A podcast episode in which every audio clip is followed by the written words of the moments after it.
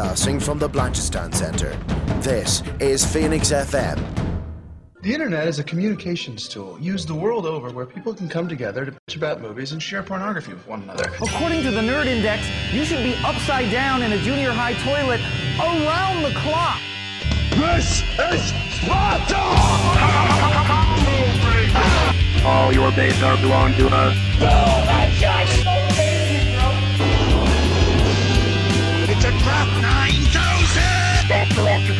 Leave Benny alone! Leeroy Jenkins! The balls are inert.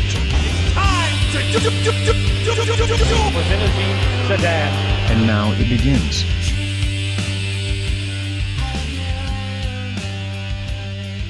What up, everybody? This is Bryn for Nerd to Know Media on Phoenix 92.5 FM, and I am joined as always by my wonderful uh, co hosts. Guys, do you want to say hi?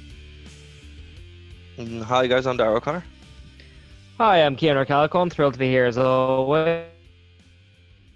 And I believe we've got a, we've been taken over by robots. Uh, Yeah. All hail our robotic overlords. absolutely. Well, sure. If they're fans, that's fine. It's fine. Yeah, absolutely. um, so we're kind of doing like a, a, a part two of a three part or three part saga, I guess. Uh, their own trilogy.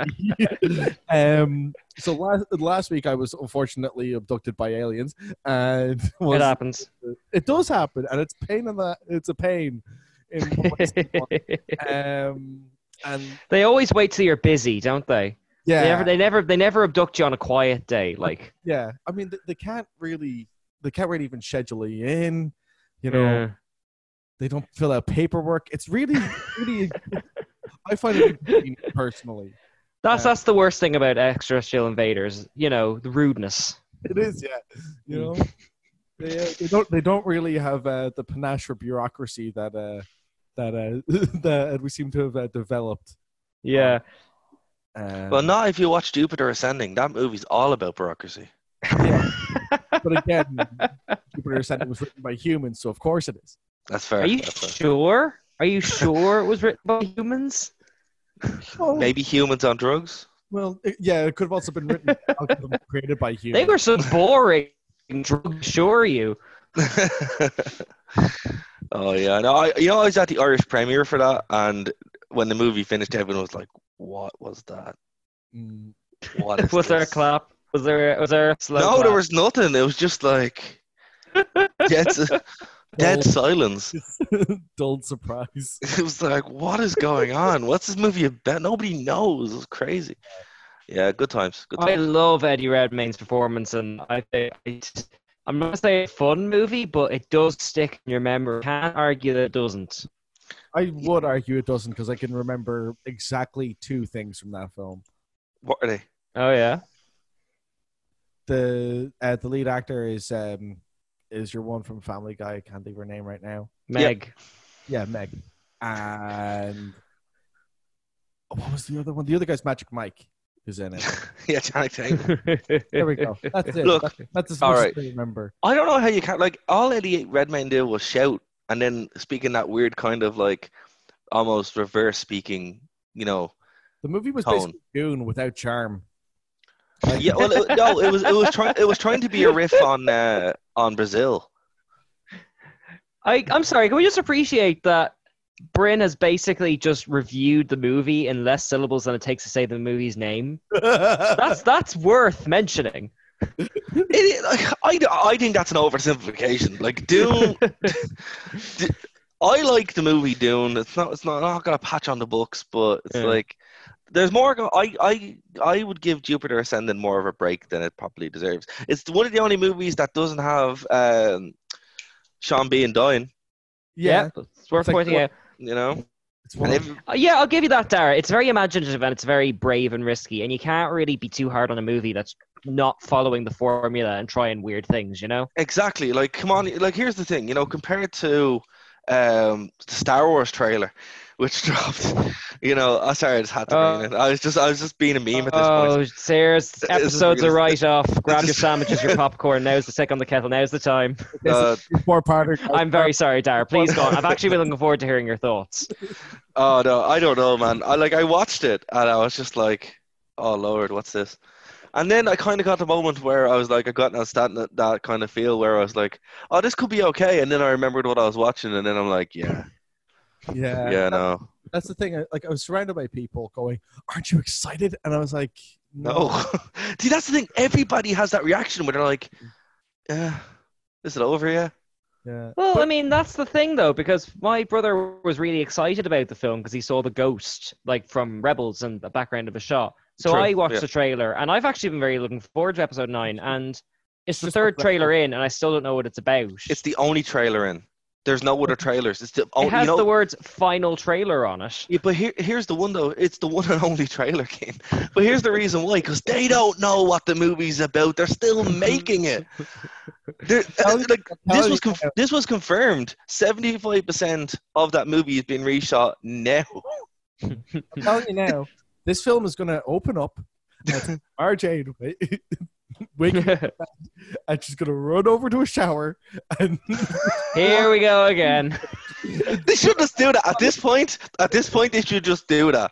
the whole trailer should could just be the dream, and then Mario J just wakes up and goes, "Ah, what was that?" And then it's just hard cuts, and then they're just We've go had off. to. and then- Yeah. you know, just retcon everything. Sarah, how happy will you be?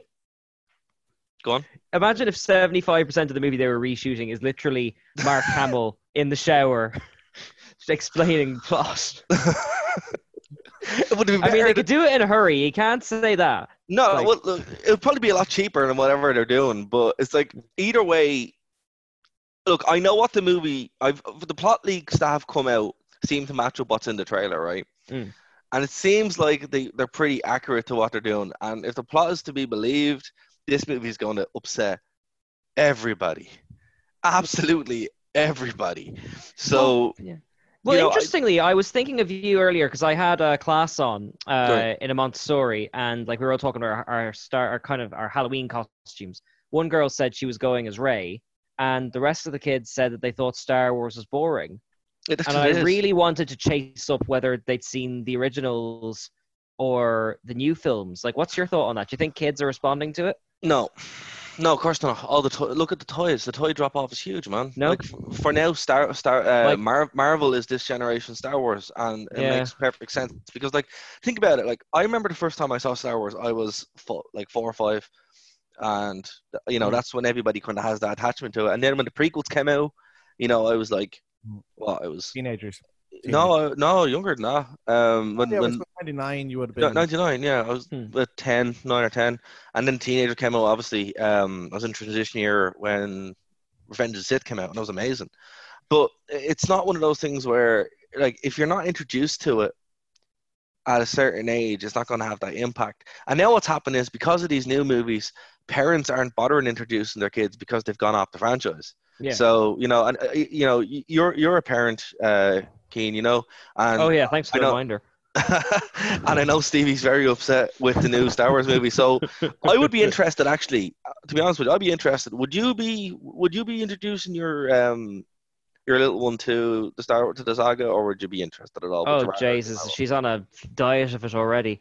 But if I did, I'd start with episode four. I'd say because that's the only place you can start really, or maybe Phantom Menace. I have a soft spot for Phantom Menace. So I've I, been yeah. I've been really looking over Phantom Menace recently, and I know it's got like the internet's like kind of bad badge of honor. But when I was nine, it got all the kids into it.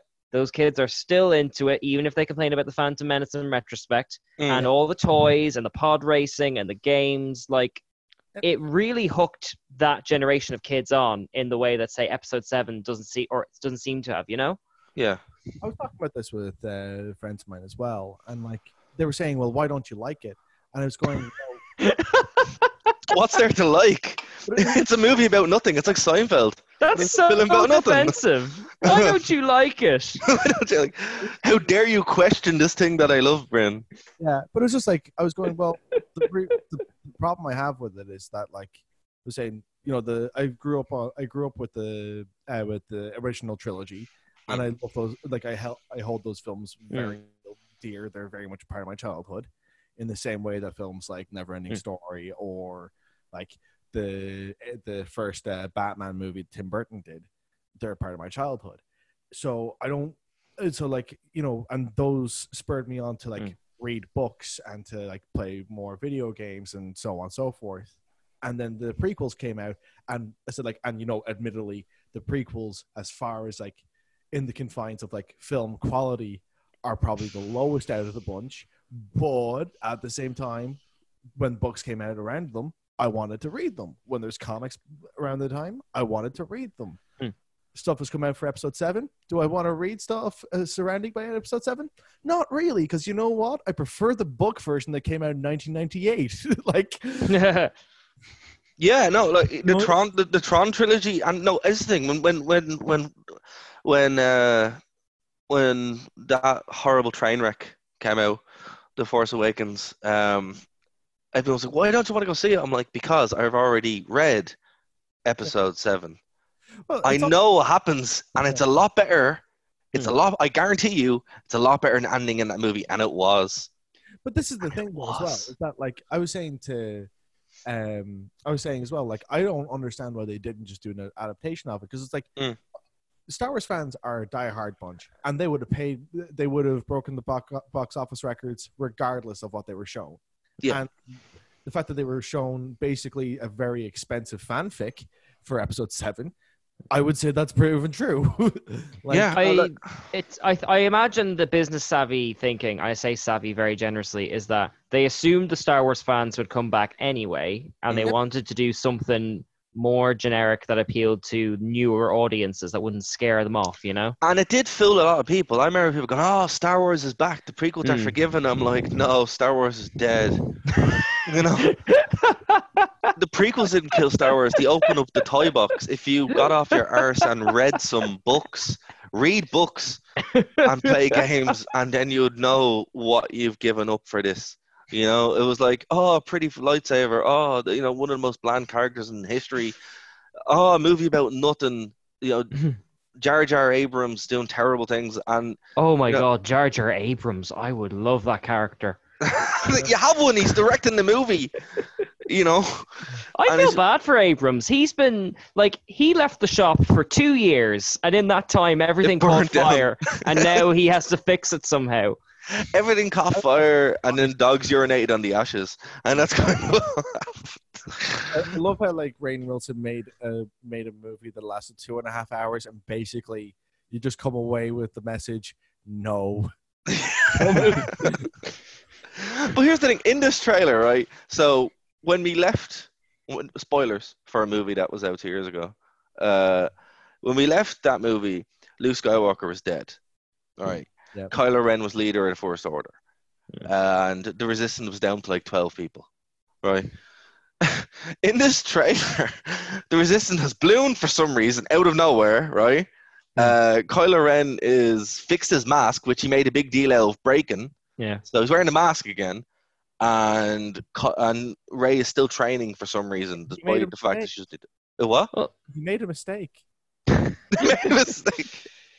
He- Well, I mean, that's what I quite like about Episode Eight, though. Its entire, you know, thesis, which is nice for a Star Wars movie to have a thesis, uh, is that you should dismantle all these tropes and trappings and try something new. And now Yeah, but Episode Nine go is, un- is undoing that. Like, exactly, yeah. It's like I agree with you. I actually, I actually appreciate the Last Jedi for doing something different. Now, it wasn't Hmm. good. It was like you know when you had a child a paintbrush and you're like, go paint a picture of a house, and then they go and they go and, and smear feces on it. You're like, I appreciate that that was different, but not great. You know, it was. So a bit like your Jupiter ascending thing. It's like it's not yeah. great, but like there's loads of cool things they're trying. Like yeah, it was different. You know, I'm like, at least they did something because the Force Awakens was so generic. Temp marks. Yeah, mm-hmm. exactly. Yeah, and now they've temp marks, and now they've gone back on this where they're like, okay, we know you didn't like that, but same again, and you're just like, what's this. this movie about? Like, what, like, okay, here's the thing, right? At least you know with the Force Awakens, there was something set up, right? And you're mm. like, okay, we're going to it'll be explored. Now, what's set up? Like, what's the Emperor's coming back? okay, you've undone the sixth movie now. The Emperor already came back. If you wanted to hmm. do it, if you wanted to, and I know people, but the expanded universe, yeah, the expanded universe had some dumb moments too. Hmm. but if they wanted to do Dark Empire, they could do Dark Empire, and I'd have no problem with that. Use the clones, have Luke turn to the dark side. Yeah, but the, the window for that is gone. You threw hmm. that window away. You should have made that twenty years ago. You Well- know, so it's just like, ugh. That's true, but like the problem is that like um episode seven is a remake of episode four, but episode eight is a remake of episodes Hmm. Five and five, six. and six. Yeah. So, So there's there's the corner. nothing to draw on, like you know. No. It, I If- suspect it's going to be like a Matrix Revolutions situation. So you're talking about the Wachowskis, where it's going to be one big feature-length third act. Yeah, well, that, that's that's the only thing I can think of. Yeah, well, they have to do a lot of course correction here, and judging by the leaks, which seem to be right. Remember, they are reshooting this movie, so these leaks could be gone. But what well, I'll tell you what. Indulge me. What are these leaks? the leaks are well, the whole plot for this movie, and we will, we, The we, we leaks of the whole plot. they are, they are the whole plot, and it sounds ridiculous, but it looks like it's what they're going to do, right? So the leaks are that Rey obviously they all go back to Endor, right? Mm. and they're going back to Endor to get a to, to get MacGu- MacGuffins, right? It's probably going to Mm. involve time travel or something as well to try and get it. But uh, they're trying. It's basically they're trying to make Endgame. Basically, that's what it sounds like. They're making Endgame, Yeah. and they're trying to get these MacGuffins so they can send the message to the rebellion or back into the past. And then it ends with Rey basically being Shmi Skywalker, right? Rise of the Skywalker, Oh, right? quite a turn. Well, it's the they have to do something that's stupid because they've written themselves in a corner. Like Mm. what's and apparently Ben Solo dies as well after redeeming himself, which it looks like is Hmm. going to happen in the movie anyway. Yeah. So it's like, all right, you have to set up a new series of trilogy. This is the last one. You've nowhere to go. So they're going to have to do a big hail mary kind of thing where they're like, you know, let's do time travel and we end up going back in time or we jump to the old republic or something. And even that would be like, yeah, that's really dumb, but at least it achieved something. You know, just like right now it's open, but that's what the leaks are saying. And apparently they tested that movie and people hated it, so now they're scrambling to remake something So else. they're it's they're doing Avengers Endgame without the time travel. apparently time travel's in it, yeah. Because they've set Okay. up time travel in Rebels, remember? I know, but like if you're going by reshoot logic, then like there maybe they had time travel and people hated it, and now Yeah. they're trying to like cobble together an edit without it. Yeah, exactly. So I they're probably going to do something similar to that, but Yeah. without the time travel. But then it kills the whole point of the movie, and it's like, either way, this movie, I'm probably going to go see it once, uh, and then if if it's bad, I'll go see it a couple of other times to laugh at it. Um, but if it's, I if just it's, imagine you sitting through five screenings of it, and the poor cinema goers who are going in for the first time, not knowing. well, I have a Cineworld card, so it's fine. It's you should go to like that fancy cinema in uh, Rathmines. Uh, God, the Oh, name of it yeah. escapes me. What's that? Oh yeah, I remember that. Yeah, and where they like bring the food to you and just spend a day, like no, have your funny. breakfast, lunch, and dinner. the Lighthouse has shown uh, the first two movies back to back beforehand, and I I just wrote back to them and said, "Why? Why don't you just play Empire and Episode 3? And everybody, like Mhm. like twenty people, liked the comment, and it's like, there you go. Mhm. This is how unsuccessful your movie is already. It hasn't even launched yet, and people already hate it. it's Yeah. The ridiculous. Stella, by the way, the Stella was called the Stella, Stella, yeah. in, Rath, in uh, Rathmines. Yeah. Anyway, yeah, that, that's my thoughts on, on the new Star Wars movie. Basically, new Star Wars bad. Um, but yeah, we will be talking for this for another hour. So let's get on to the let's get on to the meat and potatoes. of This Bryn, I'm very well, sorry. actually, Bryn for- for- actually did create a wonderful segue about 20 Did. minutes ago about about aliens kidnapping him and it, all the boring bureaucracy and stuff, which segues time travel. Like, Imagine we've skipped around all that Star Wars stuff, uh, fun as it was, because we are going to talk about uh, the terrible. worst horror movies. Yes, terrible horror films. yes. Um, Now, Bryn, I appreciate you've been very excited about this particular topic. Can I ask why? because I love shit films. well, if I got this, episode nine is on its way. Yeah, you see, like episode. it's, it's like, the problem I oh, have. man, we should make merch. I have when I talk about crap films with people because they bring up films that they like that they personally don't like, and I'm like, no, you don't understand. When I say that a film, when I say a film's bad, I mean it doesn't have redeeming qualities. like, um, I like. I mean, when it comes to, like when it comes to talking through, like I've got a little list here of like a bunch of my favorite terrible films. I Mm. love these films. They're there's nothing good about them, Mm. but they're so they're they just put a smile on my face because goddamn, someone thought it was a good idea, and it They tried, they shot it, they wrote it, team, they got a team together, and they, They went for it. this was the best. They hired the catering. They scheduled things. yeah, All this work. and it failed. But right, we're talking about it, so it did something right. exactly, Like when you exactly. go- When you go So- to see like a, a play, We have special guests in this. it's like when you go to see a play in like a secondary school, you Yeah. know, and you're seeing a bunch of people who aren't good actors try to put on a show, and you're like, you tried your best, but it wasn't good. so, like, we're not talking like so bad it's annoying. We're talking about sort of getting those little badges at the end of sports day, the participation things. Sort of. Uh, There's a level of that. I mean, like the I think out of the list here, like I've got one that's like a, a reasonably big budget film, um, and then like uh, there's like three mid range ones and then one low budget, like properly low budget film. Um, I think we'll start from the the biggest budget film f- at the top. And we'll work our way down. Um, so the first one, I, so the first one I'm going to talk about is Jason X, which a lot of people probably Ah, okay. Is Jason this the one where he's in space? This is the one where he's in space. I have seen this, but please go on. yeah, Jason X is appalling. um, basically, like the um, the general plot of it for people who don't know. Uh, uh, Just to even a rundown of like the Jason films, like they're the Friday the Thirteenth films. At this point, it's the tenth installment in the story, and they clearly just ran out of ideas at this point. have Freddy take man. They tried. They tried to have Jason take Manhattan, and it didn't go so well. You only Is that real? Jason takes Manhattan. yeah, and he gets as far as a boat. He doesn't get that far, does he? no, not that far.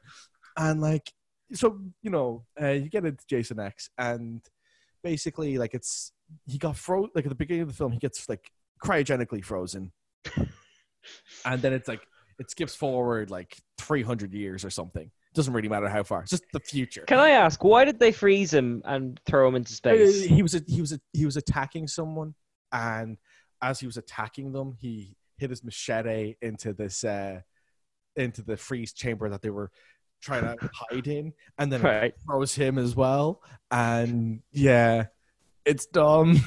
He hit his machete into the freeze chamber. yeah, and basically got frozen as well. And yeah, so like they're there frozen in time for like Yeah. a couple hundred years. for, for whatever reason, there's a school trip to this place. Three hundred Right. later, and they take In space. There's a there's a space school trip. They're, they're yeah, they, they live in space. Uh, they're going on a school trip to the crime scene. and, and this is only Act One, by the way. This is your first pick, and I'm gone. Yeah, and it's just like, I mean, by this point, like the like the Jason film started off as like a straight up slasher thing. but at this point, it's almost like a pure comedy. I, can we just like I want more details. Like, did the parents have to like hand in like fifteen quid, a little envelope with a signature, so they could go on their space school trip to You the have to- murder have- museum? have to assume so because you don't see them. Um, you just, you know, you you do see a student uh, sexually harass a teacher to get a better grade. And I'm back at that weird segment. Yeah. Basically, I'm talking about Jason X. Oh, Jason X is amazing. Yeah, but Welcome. Yes, we are just talking about the logistics of how you would allow your child to go on a space school trip. It's the future. Uh, yeah, it, it's so. Oh, I love Jason X, but it's so terrible. um, but it broke new ground. It broke new ground. of How? it turned it turned a pretty decent uh it turned a pretty decent uh horror series into an out and out comedy. Dude, it was a Jason. I think Jason goes to New York. Ruined that. Did that. We were you were talking about that. Apart, you were saying he gets as far as a boat. Yeah, he gets basically. yeah. You had to do something with that franchise. That franchise was was deader than, than the Star Wars franchise by the time I got to it. You know, They just kept they just kept bringing out movies, man. Like, but they had, they had to make they had to make him work. You know, it's like quick, Jason, get out there, go on. yeah, I want to see Jason like traveling through time. I want to see what situations he They didn't get, get, into. they didn't get there. Well, he goes back to the Confederacy and starts fighting Stonewall Jackson. yeah. Oh, why Actually, not? I'd pay for that. That'd be amazing. Oh my god, He becomes Jack the Ripper. Like the Yeah. possibilities are endless. he goes back to the Roman Empire and becomes a uh, gladiator. Yeah, yeah. There you go. Like the like I listen. can see like a young Indiana Jones series and like type thing in this. I'd watch this. Lionsgate, if you're listening, we, we take commission. we can bring this back, guys. We can bring this back. yeah, I will write a treatment for the first five episodes at least. absolutely. That'd be brilliant. Oh. so I'm sorry, we're not past Act One. Is there anything else you want to say about Jason X? So I mean, like, like basically, I, that's kind of like the setup for it. Then you get to Act Two. Jason comes around, and then the Mm. typ- uh, typical hijinks of a Jason film ensue, where people die in some uh, sometimes unlikely ways and sometimes incredibly obvious ways. And yeah, it it's a Jason film. You can't be mad at it. Like, you know, it's like um, I've never been mad at a slasher movie. no. That's the thing. It's the one genre where I'm like, well, it's a slasher movie. I, I was expecting this. That's true. I because I've seen a few slasher remakes, and like whenever something bad happens, like the thought instead of going, "Oh, that's terrible," the thought in my head goes, "Well, I chose to watch it." I'm like, it's a Really, film. it's kind of 50-50, Like, Really, this is on me. I should have known better. Really, I should beat myself up. yeah, yeah, yeah. That's- I mean, I chose to put on my Bloody Valentine 3D. So, oh like, my god, yes. No, the acting in that movie, what a segue. I remember going seeing that in the cinema, right? and the, it- it was a bad movie, but the acting was uh, halfway through it. I'm like, I stopped being upset, and I'm like, oh my god, this is the best movie ever, right? Because the acting was so atrocious. It's a bit Mm. where they're in the hospital, and uh, the doctor's like, well, we don't know where your husband is, but uh, you know, he might be the killer. And the husband just, no joke, pulls the curtain back and go, but wait, I'm here. I was like, what the fuck? glorious, glorious. Oh, I love those. Um, like like, fair like I've yeah. seen I've seen like I've Brenda myself used to be on Fair City. There's better acting there than on than in uh my bloody you know what? Valentine I'll actually take up the cue of this. I'll defend Fair City actors quite a lot because they work ridiculous hours. They do an episode a day. We barely manage a podcast a week. Theory. To be fair though, you know, we we we, we edit more than that. Uh, we, That's it. we Okay, that's actually okay, yeah. edit the show. okay, I'll give you that certainly. Oh. I was talking to one of the writers on Fair City, and they described writing Fair City as just a feeding a monster that's never full. That's incredible. Just keep it going, keep typing, keep typing, keep typing. Oh, it sounds like working for WB. What do you think, Bryn? Oh, pretty, pretty much. It's pretty accurate. At least they don't rewrite the show five minutes before shooting it like the WWE do. Yeah, yeah, that's. I mean, and as well as that, like unlike uh, unlike W, like unlike um, Fair City, WWE has a name for the monster that they can't fill the void. exactly. And he's the he's the one who runs the company. uh, and again, everything is wrestling, guys. Everything, literally. Okay, Uh, what, what's next on the list? Who, who who's up next? I I have one. If you guys don't, Go ahead. Yeah, yeah, yeah. Here, you go on. Right. Sleepaway Camp. Oh wow. Oh, what's that? Oh my God, you don't know? Yes. okay, uh, Keen, you need to keep, start keeping a list of this, man. You're going okay, for a good okay, time. okay. So this movie is free. It's on YouTube now. It's dedicated to someone's mom, which is super weird. Uh, I dedicate this slasher horror. yeah, to the no, but when you actually get through the teams of it, it's Right. even more weird, right? Right. So it's on YouTube for free. You can you can go see it now, and there's like tons of sequels of this movie. So this movie is like a cult classic. It's crazy. Mm. But basically, it starts off hard cut into uh, a family on a boat, and the boat crashes, right? Right. And you don't know. That's it. And then it goes to uh, like the son and the daughter and the mom. Right. And they're going off to camp, right? And the son and the daughter are kind of, you know, the daughter's super awkward and kind of weird, you know. And you don't. That's it. And then the mom is. How would you describe the mom, Bryn? Like, we're, I don't know if it's possible. you have to kind of like her acting choice is so It's unique. It's a unique acting choice. It's unique. It, yeah, it definitely is, and it's one. Of, it's one. Of, this is why the the the so bad it's good horror genre is so good because you just you don't get this anywhere else. Like you mm-hmm. know, it really you have to see it. Anyway, it progresses through, and It- this is one of those things that's true for like you, like one of the things I love about um, horror is that like Mm. at the like when it's done well, you're going like, well, this is like the height of technical cinema that Yeah. you're seeing, Mm. and when you're watching the worst that horror has to offer, you're seeing the exact opposite of that. exactly, yeah, you're seeing it fail on so many levels. It's a it's wrong on a technical level. Like it's technically wrong, and it's like, like it's specific in how wrong it is. It's like a scalpel got like the it's a scalpel putting in to a knee when it should be taking out a heart. It's you know it's just it's misfiring on every level. it's beautiful. But what's crazy what, what's crazy about this is right. James Earl Jones is in this movie. What? Yeah, he plays the he plays the chef Okay. who who dies. Um, it, it features lots of random molestation um, at random points. The kids talk with the filthiest mouth you could ever imagine. right? So the plot base, what happens is basically uh, loads of teenagers start being killed, right, in loads of different fashions, all that kind of stuff, and then you're trying to find out who the killer is. Hmm. So I'm going to spoil the ending because I have to.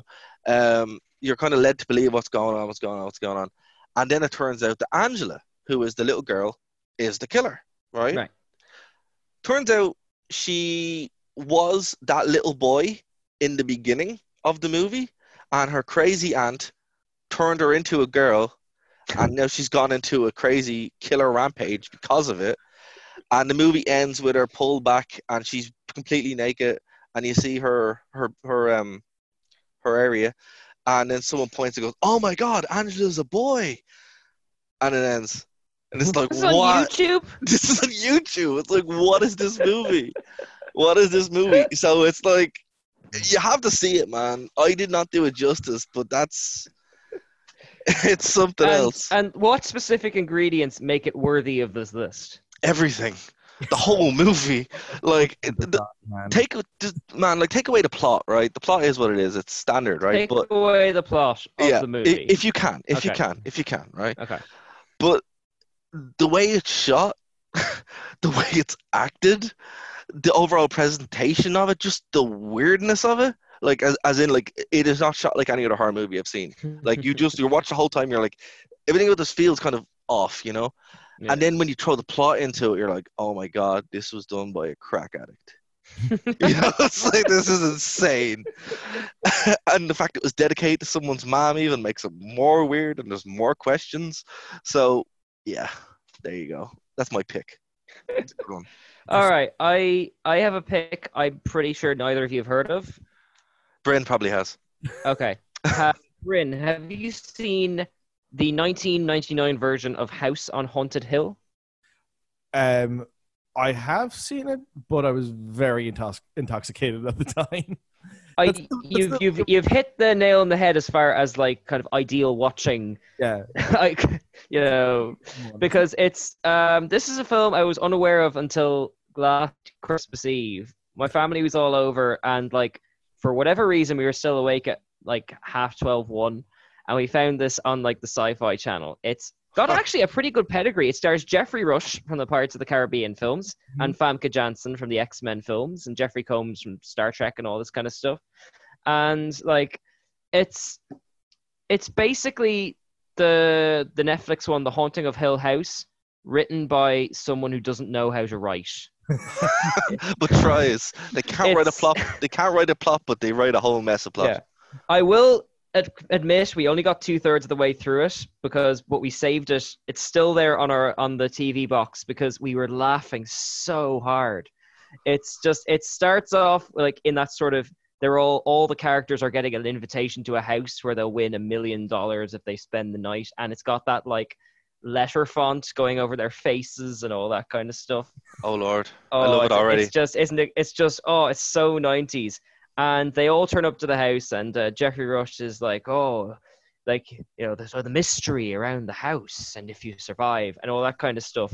Uh, but something was a bit off about the writing. So we looked up the author. The screenplay was by a guy named, uh, I'm sorry if this gets us flagged for the time to get named Dick Beebe. who I've heard does not have a Wikipedia page. I should just point out. and it's got that wonderful. I'm not sure if you can name other examples, Bryn, but that wonderfully juvenile dialogue writing where they just keep randomly swearing at each other for no particular reason. Yeah. And they if, we all- swe- if we swear, people will think we're smart. Exactly. It's got that 12 year old being edgy oh, thing to it. And- except it's coming out of you know Jeffrey Rushkin, and Famke Janssen, who are good actors, which makes it even funnier. Oh, And they all wander around the haunted house, and now and again, like they just walk into creepy rooms, and it's just it's a bit like your one. It's a bit hard to describe the plot because there isn't one, yeah. but there isn't uh, one. it's basically very good actors walking around a house saying bad dialogue running into cliches and it's strangely compelling because it's got what it's got that wonderful quality where just when you think you've got a handle on how bad it is it throws you like a curveball it's excellent i cannot recommend it enough we have i have photos of us watching it i enjoyed it that much like wow. in You know, fact we, I- you know, you know what we should do? You know what we should Yeah. do? At one of our cons, we should like have a screening of it where we just watch it and then review it afterwards. I definitely. I'm gonna see if I can find the first five minutes because it looks like it was made on Movie Maker. It's just Amazing. so wonderful, and it's a big budget movie. I'm so thrilled with it. We could do a Mystery Science Theater on that too. For- That- Yes. uh, it's got it's got that air to it. Yeah, yeah, yeah. Yes. It's like because you sort of get desensitized to it after a while, and then Geoffrey Rush turns up, and you're like, oh god, he's like a picky actor who's been nominated for Oscar. What's he doing here? He needs money. Yeah, that's Does he need it that badly? Yeah. Probably. I've, seen, I've seen actors who are bigger than him do way worse films. So, it's- Uh, like this is this is pretty much you know how Nicolas Cage has been has been surviving the past couple of years from his tax bill. This Yeah. why I do have a terrible Nicolas Cage pick on my list, by the way. Oh, I do too. It's probably the same one. I hope so. Okay. But I feel like we passed it over to Bryn because Yeah, I'm Bryn's- starting Bryn's to next gush one. about talking about this film, and you're going to lose me otherwise. Go for it, Bryn. for a much more light-hearted track here for a moment. and um, so, like, I have a film here, and I, I don't know if I should just jump out, uh, jump straight out with the title of it, or if I should just sell it a bit more because it's a, it is a horror film, but it's Okay. at the most unlikely time for a horror film to come out, Christmas, and Hmm. it- it's yeah, Oh. it, it, it's a horror film at Christmas, and it's a terrible horror film, so that means that it's about an evil Santa, oh, is it, oh, is it um Santa sleigh, Santa Yes. Sleigh? Yes. I am immediately intrigued. Santa's Slay, Santa's Slay stars Bill Goldberg, the yes. football player and, and pro wrestler, as Santa. Right. And like this, fi- this fucking film is it's one of the f- it's one of the funniest things I've ever seen because like basically it starts off and um, you have like your main character who's kind of he's kind of like uh he's like this like down the look kind of like uh dweeb kind of guy he's talking to his granddad and his da- granddad's telling him this alternate history of of uh, christmas where santa is actually satan Right. He- Oh, that's clever right there. yeah I think we just established the standard of writing right there. yeah. And basically, he had like a he had a, a game of curling that he lost, and uh, that's why he was stuck in hell for a thousand years. And every thousand, Could you imagine your- your eternal soul's fate being decided on that? on curling? Well, to be fair, you know, Death can't just keep playing checkers all the time. You probably Yeah. get sick of it. They've been doing it since the Middle Ages. Like, come on, I understood that reference. Like, so, like, he's, he's moved on. let's move on. Now, now you probably have to play him again, like a bad game of COD or something. Aren't we getting into the second, uh, oh, the Bill and Ted thing now? Probably. Yeah. Probably.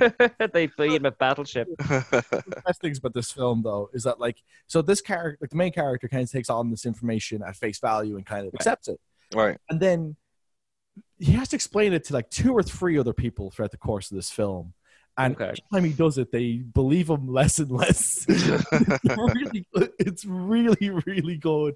It, like it's kind of like got like a knowingness to how it like presents itself but it's still so dumb that you just you can't call it a good film because it's a bit too stupid to like to uh to actually deserve to be called to be given like a, a seal of of quality on it because it's you know it's a bit it, it- it's just a bit too goofy for Is it is it earnest? Like, do you know what I mean? Like, is it trying to be trashy or?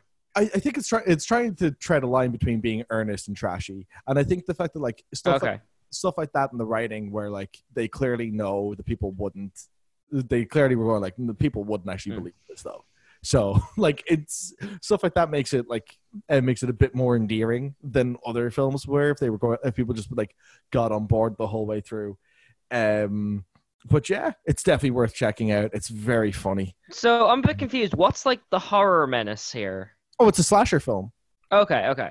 like Santa's a he's a he's a six foot five monster with like a bunch of different of the a bunch of different festive weapons. That's weapons. Yeah, like I mean, basically, like if you've seen um, the evil Santa in uh, Futurama, you're not too yeah, far. yeah, yeah, yeah. Oh, Yeah. Okay. Yeah, you're, That's a you're good hook. You're you're pretty close to it, actually. Yeah. Um, oh, it's so funny though. It's like it's just it's just so profoundly stupid at times. But yeah, definitely recommend it. Oh well, we the festive season is coming up. Yeah, Worth pointing out. Yeah, great for the family. The, never never too early. Never too early. Goldberg did meet his wife on the film uh, during that film. So So many questions. They fell in love when he was a bad Santa. Yeah, Literally. Some would say the worst Santa. She's like, that's the man right there. yeah, okay, So so looking for a very specific kink. very specific. exactly. It was like boom. Oh. All right. So my next pick is going to. I'm kind of torn between this, right? So on, on the comedic side of things, I kind of we can't talk about bad movies without obviously like the king of bad movies, Ed Wood. Yeah. Oh, So you're going to plan nine? I'm going to plan nine. Yeah, I know it's an obvious pick, but uh, I had that on my the- list too. I haven't Oh, okay. seen it unfortunately, but I'd love to hear about it. Plan you haven't seen it. Oh man, it's uh, I actually have the Ed Wood box set, like before he did all the porn. Um, little known fact, that's how he finished his career, which is really sad. No, I was just imagining that's like what's written on the box. the hits of Ed Wood minus the porn. So for for everyone. It's on YouTube. Uh, It is. It is. Is It's it? public domain. Yeah. okay. Um. All right. So, Bryn, h- help me. Help me talk about this movie. So, if anyone doesn't know, Plan uh, Ed Wood was like he is like literally the king of bad filmmakers. There's a good movie, great movie by Tim Burton called Ed Wood with Johnny Depp in it. Definitely watch that. It's super good. Yeah. But based, sorry, go on. No, yeah, he like I mean Ed Wood is like he's he's just kind of known as being someone who tried really hard to make good films Yeah, he wanted to be Orson Welles. That was Yeah. his hero. and But he failed miserably. yeah, it's, it's There's, uh, there's a great meme um, that uh, that shows up every now and again in like uh, nihilist uh, communities, and like Ed Wood embodies it perfectly. Where like you probably heard like the really nice version of it, where it's uh you know shoot for the moon and you'll uh you'll land among the stars. The nihilist version of that is shoot for the moon and you'll die in the vacuum of space. Ed Wood ca- encapsulates that perfectly. he does, you know. But his movies all have a bit of a charm to them, you know. Like Mm. Too, yeah. like they're all they're all terrible, right? They're all really bad. And by mean bad, I mean like from a technical standpoint, like literally they pretty much didn't have a license at all, so they just kind of shot and then ran.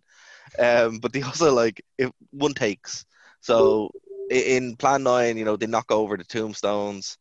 You know, the, the stage hands are in the shot. Uh, you can see the boom mics. You know, like it, it's really, really bad. You also, You know. have, you also have like moments where like characters are using their props Real names and their props. Yeah, yeah, yeah. yeah. props in like really inappropriate ways. Like this, I think it's in Plan Nine as well, where like you'll see, you'll see a guy who's a cop holding his gun and he's scratching his head with the with, with the barrel of the gun, and you're like, oh my god. Well, you haven't mentioned the famous thing, which is the Bela Lugosi is in it, kind of. Bela Lugosi is in is in it, yeah. Um, Bela Lugosi's in a lot of Ed Wood movies. Yeah. But he has a bigger part in that, although he's de- okay. How do we say this? Nice. He's can I? dead. Can I? Here, let me let me let me try and explain it, and you correct me if I go off off course, because I only know the Ed Wood film. Okay, go on. Reference. Yeah, yeah. So, um, Bela Lugosi is in this film despite being dead, Dead. when they were making it. Yeah. So uh, now, so they used some footage which was recorded before he died, and then after he died, all of his scenes are acted out by, I believe, a dentist Yeah. holding up a mask to his face. Is yeah, that the it? whole the whole time. Yeah. Yeah. Uh, basically, just imagine Leia in the new Star Wars movie. That's everything That- leads back to episode nine now. That's what Yeah, that's what they're doing. I'm just embracing the meme now, Kane. That's all. Uh, they've got. I, I really hope they get like Mark Hamill in to like hold something up to his face and play Princess Leia. just That like was- she lifts up, she's got the white robes from the first one on again. It just lifts them up every time. and he, That and, he she just, and, he to just, and, he, and he just has the beard and everything. Yeah, It'd be amazing. um, but yeah, like uh, uh, Plan Nine is it, it's on this list for its um, contribution It of this genre. It has to be. Like, there's Hmm. no way. it basically created the genre. Yeah, exactly. And it is, as Bryn said, you know, it's not like a bad movie that has no hmm. soul or anything like that. So they're not fun, right? Yeah, yeah. it's a bad movie that has a lot of soul, and they tried really, really hard and failed constant, consistently. And you're like, I love this because it's so charming that you're trying so hard and you're really bad at this. You know, so it's great. I love it. Oh, Oh my god. Oh, I'm getting giddy, guys. okay. Uh, I see. All my ones are relatively like kind of obvious. I'm afraid to say, but I'm gonna pick. I'm gonna cheat and go with two close to my heart, which are Jaws three and four, respectively. Have you Oh. seen them? yeah. The oh, like see, A shark can take revenge. Who knew? like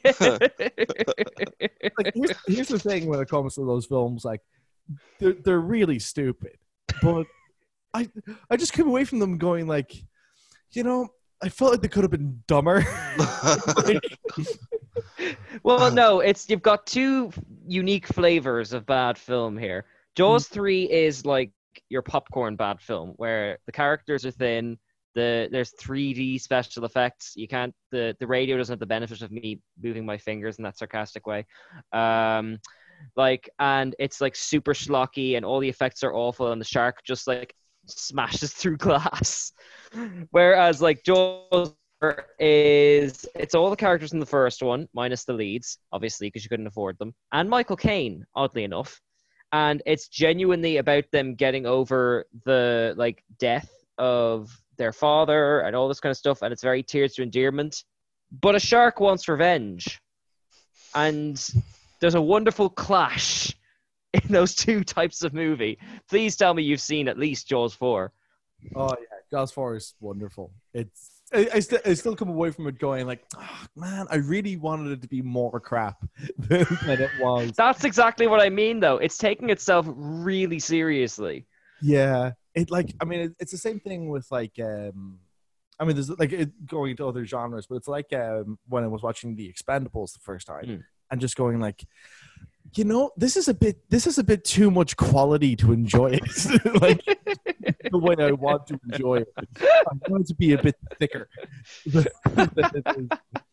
like you know, I mean like uh, Deep Blue Sea is a great Jaws, great Jaws film. Yeah. Give it a different name, Yes. you know. I mean, it's basically Jaws and Jurassic Park thrown in the blender together. Yeah, basically, and it's With- terrible. With it's- more Samuel Jackson. Yeah. And more rapping over the credits. Oh Lord. oh no. But Oh, I don't know. I've got a soft spot for for all the Jaws movies just because the first one is so amazing. To me, it holds up every time you watch it. Uh, and all of the it's a bit like Aliens 3 and 4. It's like whoever was making them got the gist of Jaws but Hmm. didn't quite get how it works. But it didn't get how it works in very different ways, and I find that very entertaining. They like read the notes on Wikipedia and they're like, oh, Yeah, I yeah, got- yeah, I- yeah. I got this. Don't worry. It's Yeah. like, oh Lord. Um, But my favorite thing before we move on, very Go on. la- very last thing is there was a novelization of Jaws: The Revenge. Have you heard of this? Please tell me that it's, It's- from the Jaws, from the shark's point of view. It's a bit, yeah. It's basically the writer had to explain why the shark was alive and wanted revenge because they don't say it in the movie, but in a book you don't get that benefit of the doubt. So the only thing they could come up with was that it was a voodoo curse that brought the shark back to life and was like chasing them across the Atlantic. So if nothing else, I love the term voodoo shark. Who- I'm very satisfied that exists in the world. Why? Why did? Wait, what? it's not often you- you're lost for words. Who did voodoo in the original Jaws? no, weren't, weren't they fishermen? it's like, well, I mean, in for in for a penny, like the, if you're already writing Jaws: The Revenge, and you know, I mean, I wouldn't pick up the novelization of Jaws four personally, or would I write it? But I mean, if you're gonna write it anyway, you might as well go with the stupidest, most interesting option. Fair, fair Yeah. point. But you know, to, to continue the theme of wrapping over credits, my next my next pick is a movie that's solely about rapping and leprechauns. Oh yeah. Oh, It's- no. Ah yes. It's Leprechaun Five, Lep in the Hood, up to no good. Oh my god, I have not seen this, but I want to hear about it. Oh my god! Right, so all, all five, all of the Leprechaun films could all just belong on this list, but yeah, yeah, that's true. But for, for different reasons, like they're all pretty, pretty bad. yeah. including the including the remake with more wrestlers, um, which is also really poor. But basically, the Leprechaun series is a slasher series, of course. Hmm. Actually, a lot of this list is just slasher movies. They're not good. But basically, it's about a murderous leprechaun, right? And Right. Um, throughout its trials and tribulations, they try and you know kill him, really, right? And uh, Warwick Davis plays the the leprechaun, and this is this was made in 2000, so it's relatively relatively recent. Like Jennifer Aniston was in the first one; was one of her first movies. Okay, let me try to uh, let me try to describe this. So basically, right, So, so They- they- wait, is this? Can I just ask? Is this Yeah. who who's playing a leprechaun? By the way, is this Warwick Davis. I was hoping you'd say that. Yeah. Okay. I So have a lot of time for him. Okay, so right. So basically there's a group of hip hop performers, right? One of them and then and then there's a record producer called Mack Daddy, paid by Ice T, right? And the the hip hop performers like feud with Ice T, right? and and instead of like instead of like you know doing a drive by or writing a rap song, they break into his house and steal an ancient medallion and a, a statue. Right? This frees the leprechaun from his prison. Right? Oh my god! And, and that's basically the movie. But in the meantime of it, there it's sprinkled with all the cliches of rap music and like the hood stuff. There's a bit where he Okay. does. Lo- it it is Before you like, go on with the plot, can I What? just ask? Sell me what this production meeting looked like, where they pitched this. How do you see that going? Cocaine. yeah, probably. All these people who, with lots of money and who have good track records, we presume, behind them, all walk into a room and someone pitches this. How? What they do is they do a line of cocaine, they snort it, and then they're like, leprechaun, Ice T, movie, and they throw money monies at him. That's right? proper Mad Libs right there. But here, here's the thing. Here's the thing, though, right? The leprechaun hunts people to, to recover the stolen flute because the flute is how Mack Daddy became. Uh, uh, it was played by Ice T, who, who became. That's how he became a master producer through using this flute. My flute. It's yeah.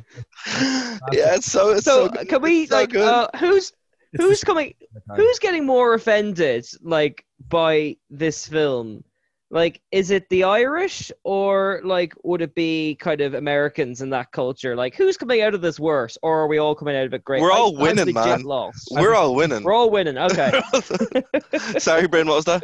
As a species, we're all winning. We're all winning. The world is a better place for Lep in the Hood. i wonder does warwick davis sit in like because he's the r2d2 now isn't he He is. Yeah, Uh, He is, yeah. d- does he sit in there like just humming the songs he sung in that leprechaun movie the rap songs Uh, and there's and a like proper, now and and- again, Daisy Ridley go by, and they just hear this wonderful rap music coming out of this tin robot. And the, here's the thing: there's actually a full-on rap at the end of this where Warwick Davis does actually rap. Yes. It's so good. It's so good. It's what the camera was invented to capture. Like, oh yes. All right. Oh, it's just I just I. I, I, oh my god! I wish I was like a fly on the wall that day. It's like you know, uh, Mr. Davis is like coming out of his trailer, hand him his microphone, and like all the people getting ready and all the speakers getting set up. It must have been the most surreal thing ever.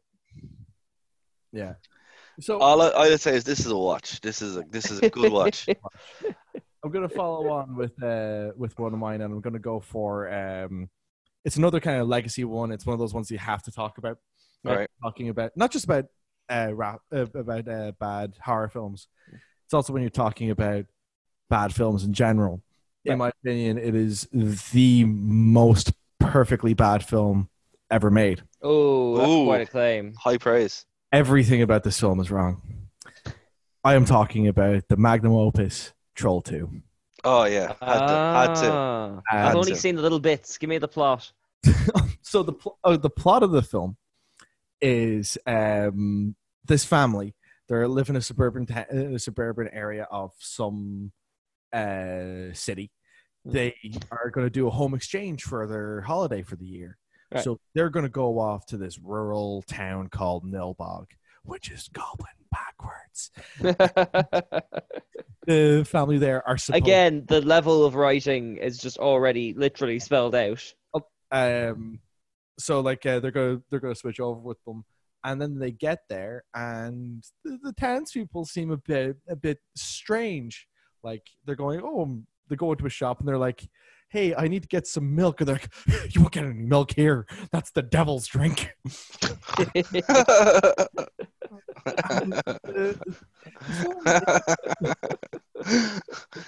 the, the film like the film is um i- like is is a marvel. Like it has um it has a joke rate that most good well written comedies would envy.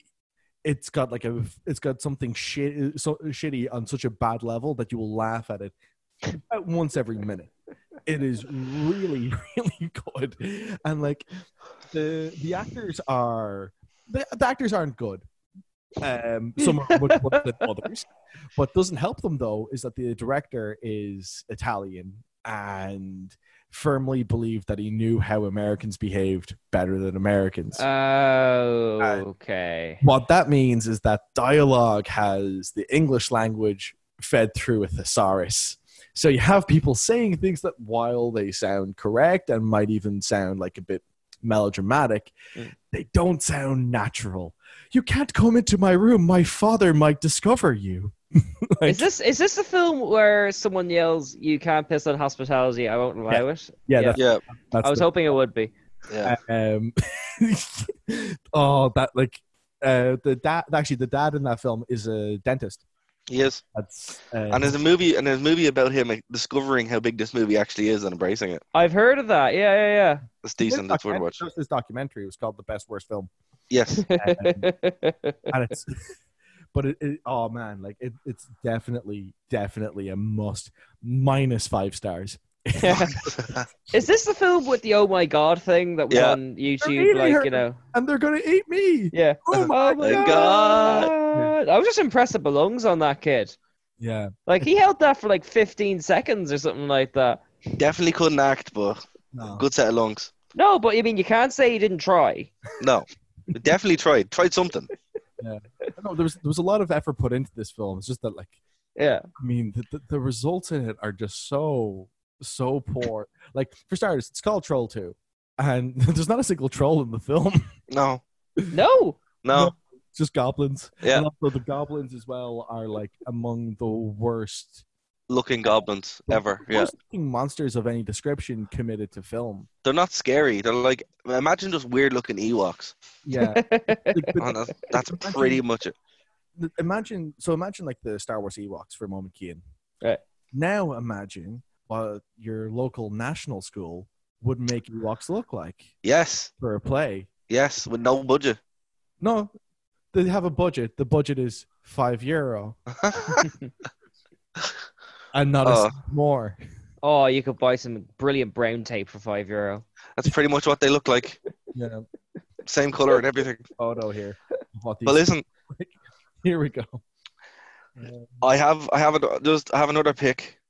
I know I, I know I skipped you, Keen, but I just I No, to- no, no. By all means, This this I, is a quick I, I'm on in for a penny at this point, which is about the budget of Troll Two. So go on. this is a quick this is a quick one, right? This has this a score of nine percent on Rotten Tomatoes, Intriguing. twenty four percent on Metacritic, Right. and five point one on IMDb. It stars Malcolm in, in the Middle during his ill-fated foray into real acting. Okay. It's a movie about a killer video game. It's I like called it. Stay Alive. Oh no. I like it even more. It's atrociously bad, but it's hilarious at the same time.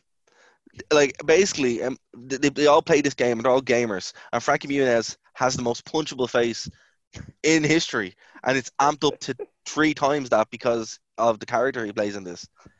And all you want them to do is die the whole time.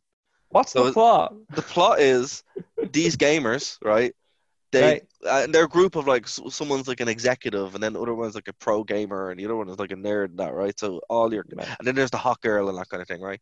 Right. And basically they they're sick playing this game, so they discover this game called Stay Alive, and it's it's basically the ghost of Elizabeth Bathory lives in this game, Right. and if they don't if they don't survive the game, they die in real life.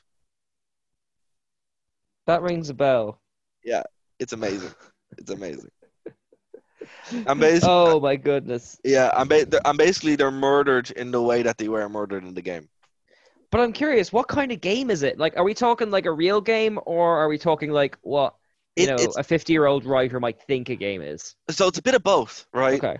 So they don't really know what it's supposed to be a survival horror game. So imagine like Right. Silent Hill or Resident Evil, right? Okay. Okay. But they don't actually. So bits of it they kind of code the game and it looks all right, but then they shoot this horrible 3D uh, facsimile of a video game. And that's when it's hilarious, and you're just Right. and, like it's brilliant. It's worth a watch. Like it, it's not as it's, it's not as it's not as funny as the other ones would cause, but it is pretty good. You know, it is really funny. I want to watch it now because actually, I quite I I have been feeling nostalgic for Malcolm in the Middle. I want to see where he's gone. Yeah, well, he got um, he had a he was uh he went to become a race car driver after he. Okay. and yeah, um, and he I, thi- I know he had like a bit of a a Richard Hammond type of crash where he got pretty bad brain damage. Oh dear. Yeah, I mean he's doing okay now. He did Dancing with the Stars a couple of years ago, but All Yeah. right, as long as he's still going. I always thought he was a great actor on it. yeah, I Yeah. I'm not sure how much time we have left, but can I give an honorable mention to The Happening? Well, okay. Here's here's what we'll do. Here's what we'll do. Right. Yeah. We'll Yeah. go. We'll go over. We'll we'll we'll hit the run to overrun. Oh, okay, that's Yeah. risky because I've still got a few on my list. yeah, that's fine. I have like two left for me, so Okay, all right, I'll I'll keep this super brief. Have you seen The Happening? Uh, yes, in that nothing happened. Yes, Yes, yes, isn't that great? I to me, it's not the best one that we've talked about tonight, but I feel like it's got. First of all, this is before uh, Shyamalan like fell off the critical radar. I think this is probably one that pushed him. Yeah. This is hit when he was teetering teetering over the edge. He's right on the edge. Like, you know, he's still riding the like I think Signs was well received and this has just kind of pushed him just into that so bad it's good territory. yeah, what, what's this? Is, is which one's this? This The is Happening? happening now. Oh yeah, sorry. Yeah. Uh, it, it, it appears the Halloween gods are upset at my technology for making fun of all this. It's The Happen- probably that possessed video game you were playing the other day. Right? Um, yeah, the happening. It happens definitely a good pick. But listen, I tell you what. Right, we've already gone over. Yeah. We've already gone over our uh, our time. So what we'll do is we'll uh, we'll extend this out and and have a bit more fun because this is just too funny to to cut short, lads. absolutely. We'll just keep going, and this is all bonus for everybody. yeah, yeah, yeah. Can we just like take? Because I think we ran over last time. Will we just like cobble some of this and make an extra episode? Oh, like, definitely. That's for what's next happened. week. That's yeah. what's happened. Yeah. Okay, okay, excellent, excellent. All right, quick, quick talk about the happening. Then it's I love it because it's got some. It's it's there are moments when it feels like a real horror film, and then it goes a bit too far. Like the the premise of which is, I believe, something mysterious is making people kill themselves. Yeah. Uh, so it starts with the really chilling thing of people just falling off buildings, and that's really scary. Cut then to a man feeding his own arms to a tiger, Yeah. which is one of the funniest things. It sounds horrible, but it looks wonderful. Or people lying down in front of those big lawn Lawnmowers, Like it, yeah. like it just looks so ridiculous. And again, it's that slightly outside yourself where like someone in an editing bay looked at that and went, "Yeah, that's uh, that's staying in." Just like n- nailed it, guys. No, that's Yeah, or, yeah, or- yeah. He Or- done a good job. Or, uh, or as I or as I heard on a Fair City one time, what you think, guys? It's lunchtime. All right, same same kind of thing. It's like oh, it's lunch. That that uh, that that Yeah, sandwich yeah. is waiting for me. So uh, I will say Mark Wahlberg gives it his all. I cannot fault him that. I've But never seen un- I've never No, seen a man I've never seen a man talk to a tree a fake tree like that before. Oh, he sells it. I believe him. Well, no one's ever Like- accused Ma- Mark Wahl- Wahlberg of not trying. Like, you know, I know, but like, I mean, as as someone who's been an actor and directed actors, I really appreciate it when something isn't working and they just amp it up even more. Like, I mean, fair play. Like, I mean, they, like, he believes in the still, or at least that's what he's conveying. He believes you should be scared of the wind.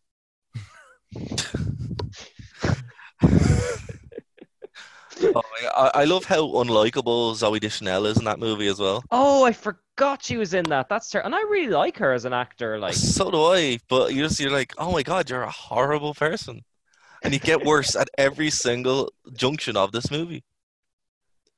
It's super good though. If anyone hasn't with seen you it, know, yeah. If only for the moment where he goes, "What? No, no. oh, he's so good. He's so good. Um, i- in that Someone take this off me. I'm getting giggly again. in that vein, right? Um, I think it's time to open up the the cup of Nicolas Cage movies. Yes. So Nicolas Cage had a massive tax problem, and he had to pay off the tax problem, and how and also fund his his son's metal band. So how he did it, that's that's not a joke. That's true. That Uh, sounds like the premise of a Nicolas Cage, Cage- film that goes straight to his- video. his son looks like a character in a Nicolas Cage film. It's strange, but basically. Out of nowhere, loads of these random movies just appeared. So every couple of years, you have them. So I'm gonna, I'm just gonna do a slew of them as honorable Right. mentions, and then pass them over to you, Bryn. Okay. uh, for your picks. So, Season of the Witch, a movie based in the Crusades with Ron Perlman, when they all where they all speak exactly like they would now, where where they have to exercise a witch, and it's incredible. Has the worst wig ever for Nicolas Cage, also. So there is that. Oh, I've seen images from this. Yeah, yeah, Yeah. yeah. Um, the next one is uh, it's not really a horror movie, but I'm going to include it. Drive Angry, where Nicolas Cage is killed, and he ends up going back, go, going from hell as the devil's driver to exact vengeance, and it ends with him drinking. Like this, the first part of the movie is goes, "Oh, when I get when I get out of here, I'm going to drink beer from your skull," and you think it's just a throwaway line, and then it actually that's how the movie ends. And number three is, of course, The Wicker Man, which is a remake. That of- was on my list. Yeah, yeah, which is one of the best horror movies of all time, the original.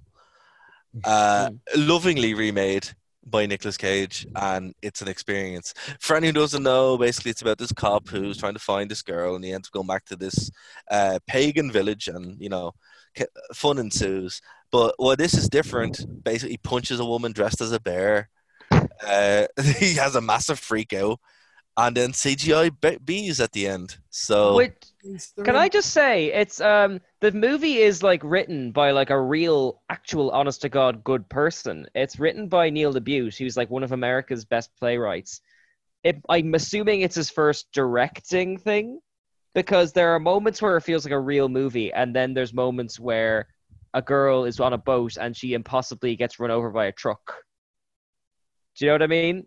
Hmm. Yeah, I, I I see what they were trying to do, and Yeah, probably yeah, where, and again, like this is why this movie's so good. This is why all the Nicolas Cage movies have merit, except for one or two of them. Um, that one, what's it left behind, has no merit. It's not very good. Hmm.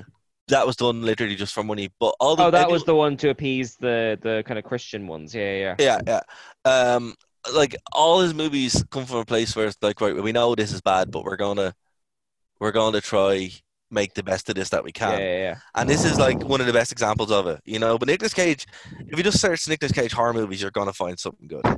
Can I, before we do any more Nicolas Cage, can I actually? I opened the website which has all the stuff he bought. Can I Yes. quickly run through this? Yes. Uh, he owns 15 residents, including a 25 million waterfront home.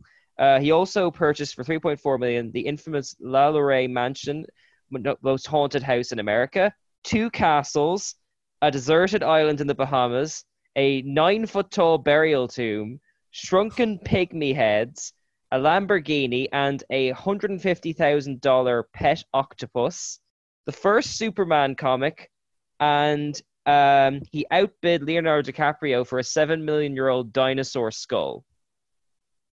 To drink beer out of. Obviously, with the Yeah. octopus. Yeah, obviously. Like, here's the thing though. I was listening to an interview with the editor of Fangoria a couple of years ago, and apparently he went, he brought him out to his island, and when he brought him out there, he was like, he had like a feast that was like laid out, and it was all like really weird stuff, like really crazy meat and stuff. Mm. And Nicolas Cage just came out in a robe. So apparently he's just like that. He's just super weird. So I was like, okay, you know, Are you surprised though? no, not at all. Not even a little bit. I was surprised that it was not. I was expecting to be more crazy. I was expecting him to show up just wearing the bear suit. So, hey, what's up? Or wearing the oct- octopus. okay, um, Bryn, what else have you got for us? All right. So, oh, um, okay. I'm gonna start off with uh, this one's kind of cheating because it's not really a film, but it is a response to one of the most popular, um, uh, one of the most popular and most famous horror movies of all time. Uh, because there was a bit of a tiff between uh, people when it came to it. The I'm talking, of course, about The Shining, but obvi- I'm not, Ah. but I'm not talking about uh, the. I'm not talking about the uh, version that. Oh Lord, are you are you talking about the TV version? I'm talking about the series that Stephen King made. Ah, Oh I've my God. Stephen King cannot direct. no, No, as evidenced by Maximum Overdrive, which Yeah, was which I'm surprised hasn't come up already. Yeah. yeah, I was gonna so- I was gonna mention that, but you Yeah. yeah, I mean, the, the Shining is. I mean, it tops it. it tops it. It, it so it like it's the it is absolutely meritless. like because you're I mean for starters you're starting with the starting point of the book because he did he didn't want any super he disagreed with the idea of having the supernatural elements in it because he really wanted it to be the the character development of uh, the main character just slowly but surely losing his mind through boredom. And so he does that and you feel bored. It's like you know if you did a mini series about the revenant and Yeah, there's you did a 12 episode series about the revenant and the first episode would be act one and the last episode would be act three and then the rest of it will be him healing and nothing else happening. And kind of what this experience is like. It's just so drawn out and painful and a massive waste of time and it's a real shame to say that like th- that one of the best uh, Amer- uh, authors in American history is literally incapable of making a film, but he cannot do it. no, he can't. But- and anytime he's tried is atrocious. Anytime he's scream, and that's the problem with a lot of Steve- Stephen King in general. Like a lot of it is garbage. You just kind of have to work through the garbage, or like skip chapters, or in the case of The Shining, hire the, literally the best director who's ever lived And to have- make your movie. Yeah. Did you ever hear those people who believe that the original Shining was like all this subliminal messaging to tell you that Stanley Kubrick made the moon landing? Yeah, there's a movie about it called Room Two Three Seven. It's Oh, yeah? fantastic. yeah? yeah, It's great. Uh, it's really good. Another guy, I can't remember his name now. He did, he did a three part series on it though. To be fair, to be fair, Mm. after watching those movies, doesn't sound as crazy as you'd think. Yeah. Then you listen to people who work in the film industry and they tell you exactly why it's not possible, and you go, Yeah. "Oh, yeah." Yeah, yeah, but that's the thing. Like, that's the good thing about a movie, right? A movie's supposed to be able to tell a story. And Yeah, those yeah. movies that are made by crazy people to talk about a crazy conspiracy theory are more competent made than some of the movies we've talked about that are actual movies. oh yeah, Well, I mean, they're starting Wild, from right? an uneven ground. They have to Yeah. work harder. Exactly, exactly. It's like um, the, there's a great documentary called The King of Kong, which is about two uh, charlatans in video game history, uh, but they frame it as if one is the good guy, and one is the bad guy. When both, Ah, yes. Yes, I Yes, have yes, heard yes. of this. Yeah, They've recently yeah. taken away his title now, haven't they? Because he was actually Aw. scamming. uh, it was uh, it's about Steve Wiebe and uh, Billy Mitchell. Yes, Billy Mitchell is the one who. Uh, Yeah, Yeah. But, the, but both of them were caught cheating. they were, yeah. Just uh, the movie takes a much more favorable stance towards one than the other. Hmm. Towards uh, Steve Wiebe over Yeah. Mitchell. Yeah, Exactly. Yeah. They really frame Mitchell as the bad guy, but um, I mean, to be fair, there's a really good argument for that being done because Billy everything in his power to stop Steve's scores counting. yeah, yeah, it's good. It's a good flick though. I think it's on Netflix, isn't it? Still. Yeah, It's on great. Netflix. King of Kong's excellent. Um, all right. I tell you what. Let's do one more. So Okay. right, one more. Whoever has one can go. Can jump in. Uh, I'm I'm in for the ride now. What have you guys got? okay, Brain, I've, go for it. I've got my last one then. Yeah, Brian, I feel like it, you really should have the last one. Like, I agree. Um, so this again is like the, the epitome of shooting for the moon and die in the vacuum of space. Um, the basically th- this guy had a had an idea that he wanted to really make a film that had a message, and he wanted to use as a message an inspiration from, which was a visionary director. Uh, who made a film that really inspired him when he was younger. This film was The Birds. Oh no. And um, some of you might already know where I'm going with this. And what this person was really passionate about was the idea of bringing in the idea of climate change and telling a story this was going to be the one I was going to say next, if it's what I think it is. uh, about climate change. And this film is called Birdemic. Yay! Oh well. For Oh, those who haven't seen Birdemic, um, I will I will try to uh, say it as expediently as possible so that you can spend the rest of your life watching this film. Yeah. you'll feel like when you're watching it, you will feel like your life has passed by four times over, and then the film starts. Like seriously, the first the first opening five minutes of this film is it just doing a shot, a single shot of it go of a uh, driving along of this guy just driving along a road. A tilted shot. Yeah. Which immediately sets up, like a bit like with the writing earlier, it, you know what you're in for. Yeah, absolutely. And it just it just goes on for five minutes with just credits coming up. And it, it gets to the point where you're going like what the hell am i even watching here? And and as the film goes on like there's a like the the plot of the film charitably i think is the best thing in it it's not saying much. I mean it's very heavy. Had a message about environmentalism. Um but i mean on every other level like the, the two main characters in the film are like a they have like a love story going on. And these two people couldn't have any less chemistry. Oh dear.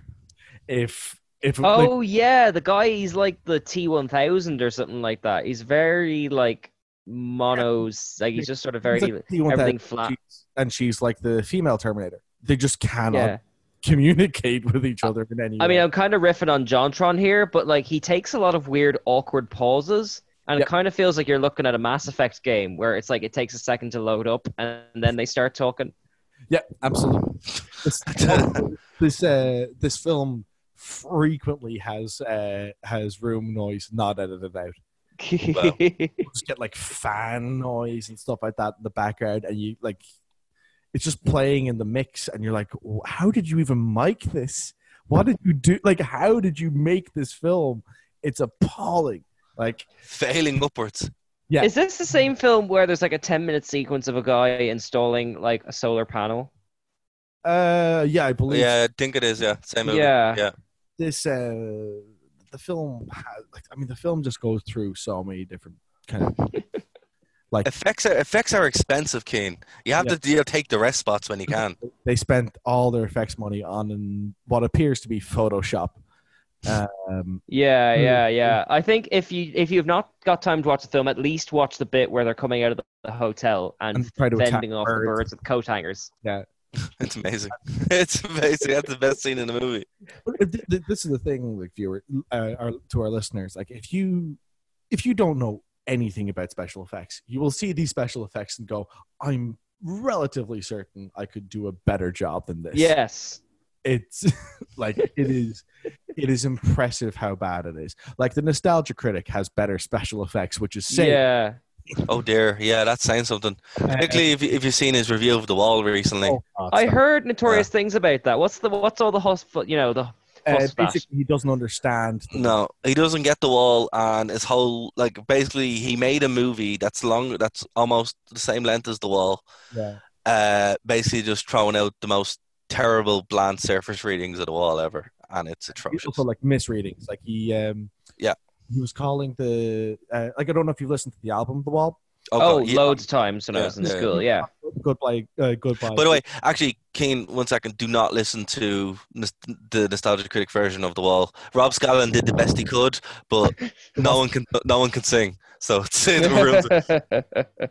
Is- so is it is it even worth watching as like a so bad it's good watch or is it just no it's terrible No. Sorry, Ben. What what was the point you were going to finish there before I jumped in? um yeah basically the effects on it are terrible for for Davik, but they're they make the they make nostalgia critic look competent which is saying something Yeah. Um, well, also like when it comes to the wall, I hate it. But like the when it comes to the review he did of it, I hate it because like he was calling Goodbye Blue Blue Sky Oscar bait, despite the fact that the album was made first. yeah Yeah. yeah yeah. It makes no sense. It makes no sense. Yeah. You know, and his takeaway from another brick in the wall was that oh, school is bad. It's like yeah, it's written from the perspective of someone who got beaten up by teachers. Yeah, yeah, yeah.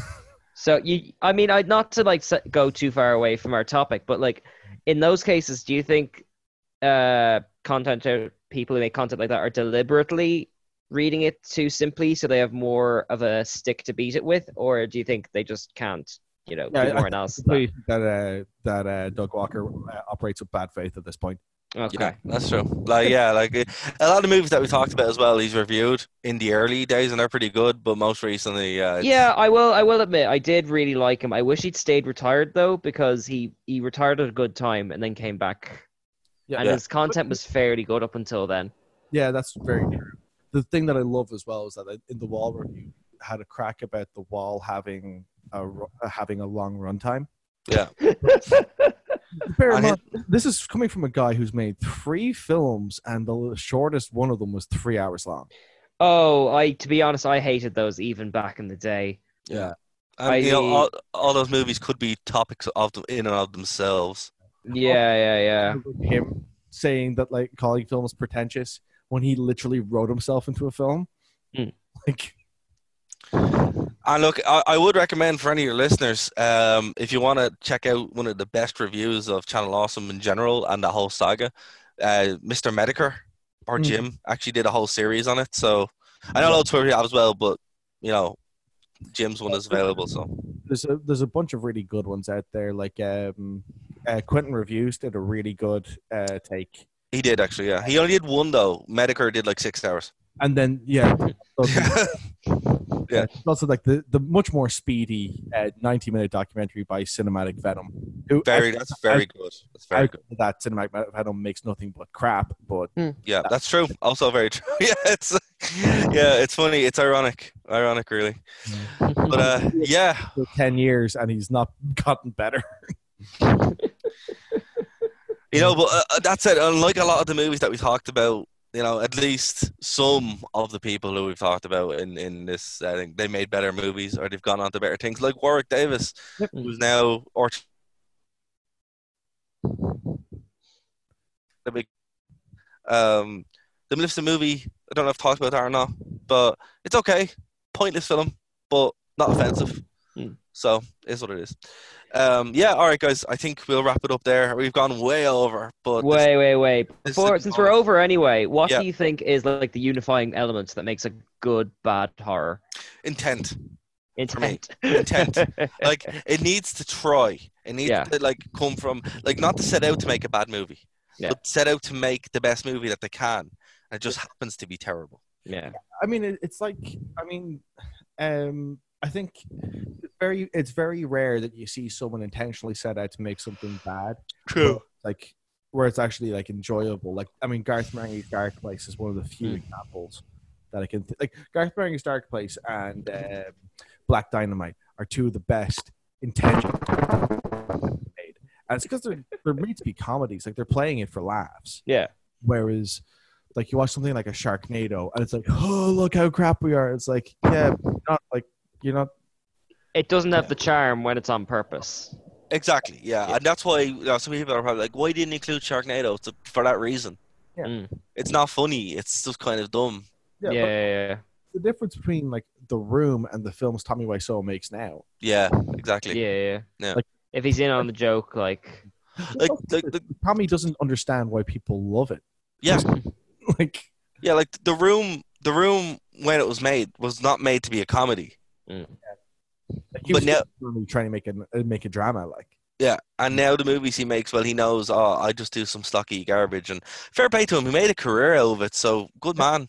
Yeah. But uh, like, it, he's never going to be able to recapture that because he doesn't understand what he what he had initially. and but that's like the tragedy of these things as well. Is that like you get people trying to make like you get people trying to recapture the magic they had with it, Mm. but because they're aware of it, they can't. Like Yeah. it's one of the things that like makes Ed Wood so um uh, so celebrated is that like he has a whole career of these films. Yeah. Exactly, exactly. Like it, and all of them are terribly made. They're all awful films, but they all have have heart to them. Mm. You know, and you're just like watching them, and, and at no point is it cynical, except maybe the porn. The porn is cynical, but that, that is what it is. But um, You know, I, I think as well. you know, like, I mean, some bad films are like they're bad but interesting. Like Yeah. I mean, Caligula is a terrible film. hey, hey, hey, that's fighting words, Bryn. It, it is a terrible film. No, it's not. One. amazing. Listen, he didn't know that that happened. You know, it's just it, it's. Uh, I like Caligula. I think it's a great movie, but I will I will concede that half is porn, and you know, yeah, the thing, the thing is, is that like I think in, I think what I'd love to see with something like Caligula now is I'd rather see a film about the making of that film rather than see that film again. fair. Like the stro- like when you read what happened behind the scenes, you're like, what the hell happened here? Well, Mac, well, pretty much they went over to Italy. Malcolm McDowell didn't know what he was shooting. You He did his scenes, and then in the editing bay, they just spliced in loads of porn. But it was also like the the the fir- the initial director pulled out halfway through. Yep. And then they decided instead of getting someone you know good, they got someone cheap. And it was like someone cheap. That person did, and they were in Italy. That person did porn, and yeah, that's what the movie turned into. But to be fair, the bits that aren't porn are actually great. yeah, it's just let down by the like. You know, there's, there's a 40 minute scene in a brothel at one point. A forty-minute scene. Yeah, How long's the movie? about Two four, hours. four years. Yeah, it's a long. It's about two and a half, three hours. Yeah. I I have the extended cut, and yeah, it's. I would say it's a great movie. I think it's a triumph, but um, It's a You know. it is. Malcolm McDowell's career is outstanding, and actually, by the way, quick mention. I have to before we go. There's a great movie called Excision, mm-hmm. and it's it's it's a movie I saw Hor- Horrorthon. By the way, guys, if you haven't been to Horrorthon, go to Horrorthon. It's great. Um, but uh, yeah, I saw it there, and it's about this girl who thinks she's a surgeon. Right? She's, Right. she's seven. She's sixteen. Right? But she's not. She's just fucking crazy. Right? And her her younger daughter, who or sorry, her younger sister, who pop star, pop star, what's her name? Selena Gomez. Selena Gomez is in it, and she's like her younger sister. And you know the amount of cameos in this are crazy. So John Waters is in it, Malcolm McDowell is in it. Um, there's just so many random people in it. The fact that John Waters is in a movie is like it, like he's playing a pastor, which is hilarious if you've seen John Waters films. Um, but yeah, and basically, yeah, it, it continues on, and she uh, she end her she tries to heal her sister's illness, which I think is cystic fibrosis. So the movie ends in these weird kind, like all throughout the movie. There's loads of these weird kind of like dream sequences where that look like Lady Gaga videos. It's one of the most striking parts of the movie, right?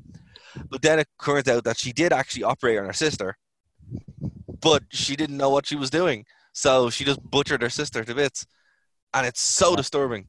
But the movie itself is weirdly awesome. God, sometimes I just want to smack Malcolm McDowell's agents. oh, also another recent Malcolm McDowell movie is oh, what's it called? American Satan. Yes, it's called American Satan.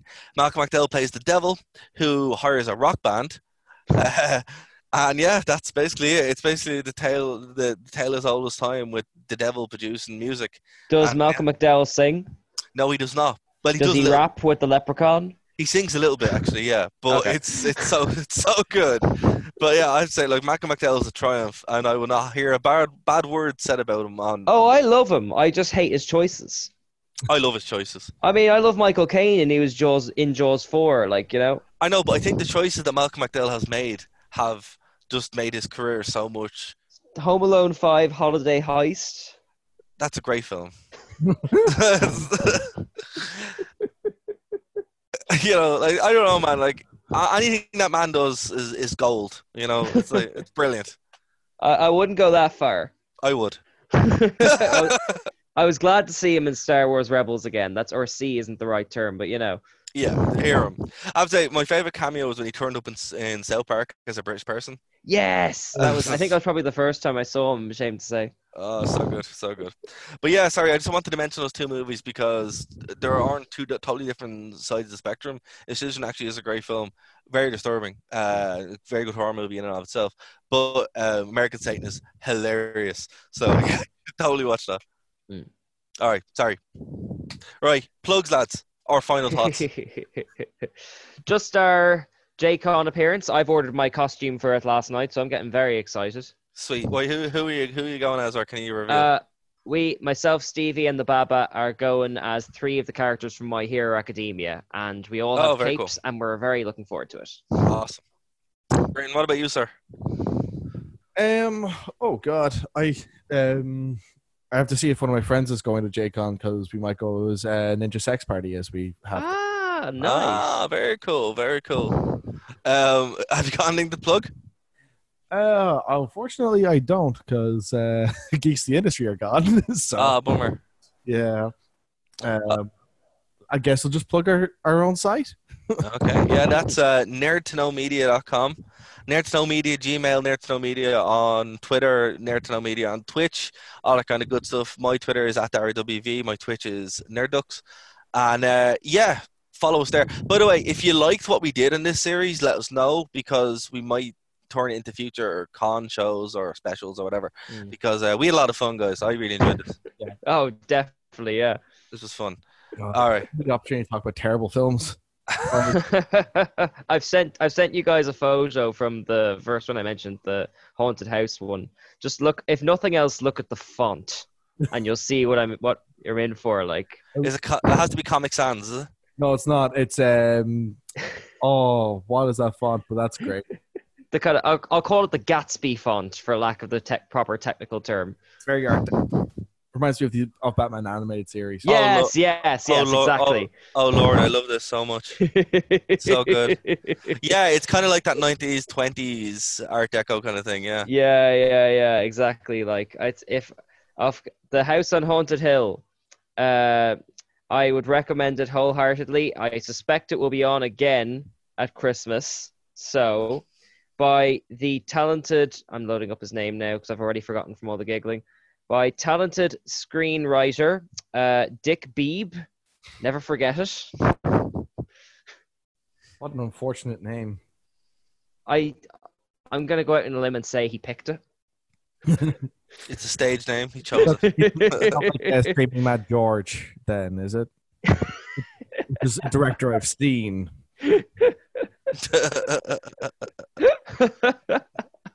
Screaming Mad George is one of the worst directors you could ever see. You can one of the worst directors that's ever made films. At some point, I will talk about it. I will talk. I about think it. that's going to need an episode of its own. Oh Oh. Lord, Lord Almighty! All right, guys, uh, we will be back next week. Um, obviously, uh, or we might take a break actually for Halloween. We don't know yet, but we will uh, return at least the week before um, JCon to kind of give to give the hard sell to encourage you to go. And also, I have to write the thing because I haven't done that yet. Shh, don't, tell, don't tell anybody. Uh, um, we'll be back That's here. listeners. No. And I, I will though. Um, yeah, uh, yeah, we'll be back here on Phoenix 92.5 FM and nerdtoknowmedia.com. So talk to you next week. Bye bye. Bye.